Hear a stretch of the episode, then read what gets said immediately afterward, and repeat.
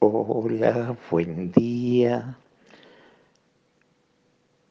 Hoy el Evangelio volvemos a leer las bienaventuranzas, pero esta vez tomada del Evangelio de San Lucas, capítulo 6, del 20 al 26.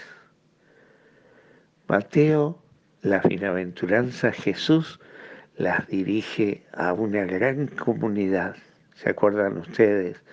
Cuenta Mateo que subió al monte, se sentó y que de allí le habló a todo el pueblo, una gran multitud.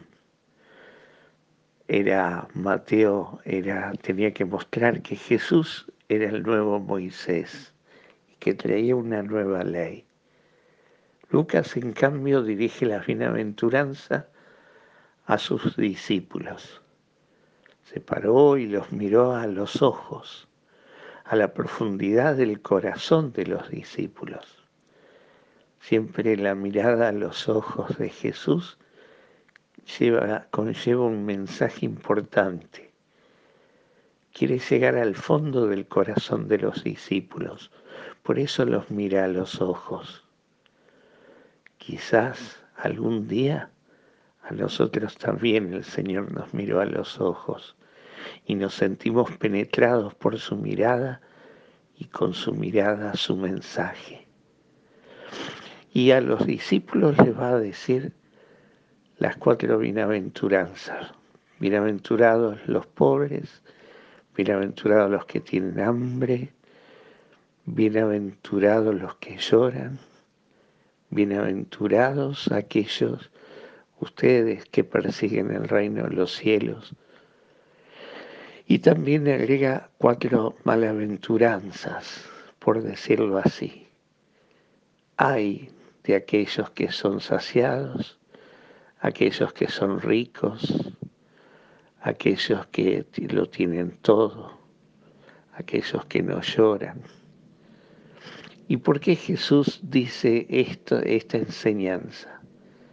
Porque Lucas quiere enseñarles que la felicidad está en confiar en Dios, en tener a Dios como, como guía de la vida, el tener a Dios como centro de la vida y que las demás cosas, todas, aún el poder, el placer, el tener, son, no son el fin de la vida del hombre. Y no vale la pena en la vida del hombre estar atado ni a, ni a las riquezas, ni, ni al placer, ni al poder, sino que en el fondo quiere enseñar que la única confianza tiene que, la gran confianza de la vida del hombre, en el único que puede confiar el hombre es en Dios y tener el corazón atado a Él, atado a Él, al único que podemos tener atado a nuestro corazón. Todo lo demás está bien cuando viene, cuando lo tenemos, cuando lo, lo podemos y lo vivimos y podemos decir gracias Señor, porque es fruto de su amor también. Es fruto de nuestro esfuerzo, pero también es fruto del amor que Él nos tiene. Y eso genera gran libertad en el hombre, porque muchas veces el corazón del hombre, nuestro corazón, tiene, ama a Dios por encima de todas las cosas, tiene a Dios por centro, pero muchas veces tiene otras ataduras, otros amores, otros lugares donde se ancla consciente o inconscientemente, se ata consciente o inconscientemente el hombre a esas cosas. Por un lado reza, pero busca afanosamente tener mucho dinero y se pelea con todo el mundo por tenerlo y obtenerlo y crecer. ¿Para qué? O también se, se ata a tantas cosas en la vida ¿Qué cosas todavía nos atan y no nos dejan ser bienaventurados? ¿Cuál es nuestra riqueza? Porque así donde está tu corazón está tu tesoro. ¿Nuestro corazón está anclado en Dios o hay otros tesoros todavía?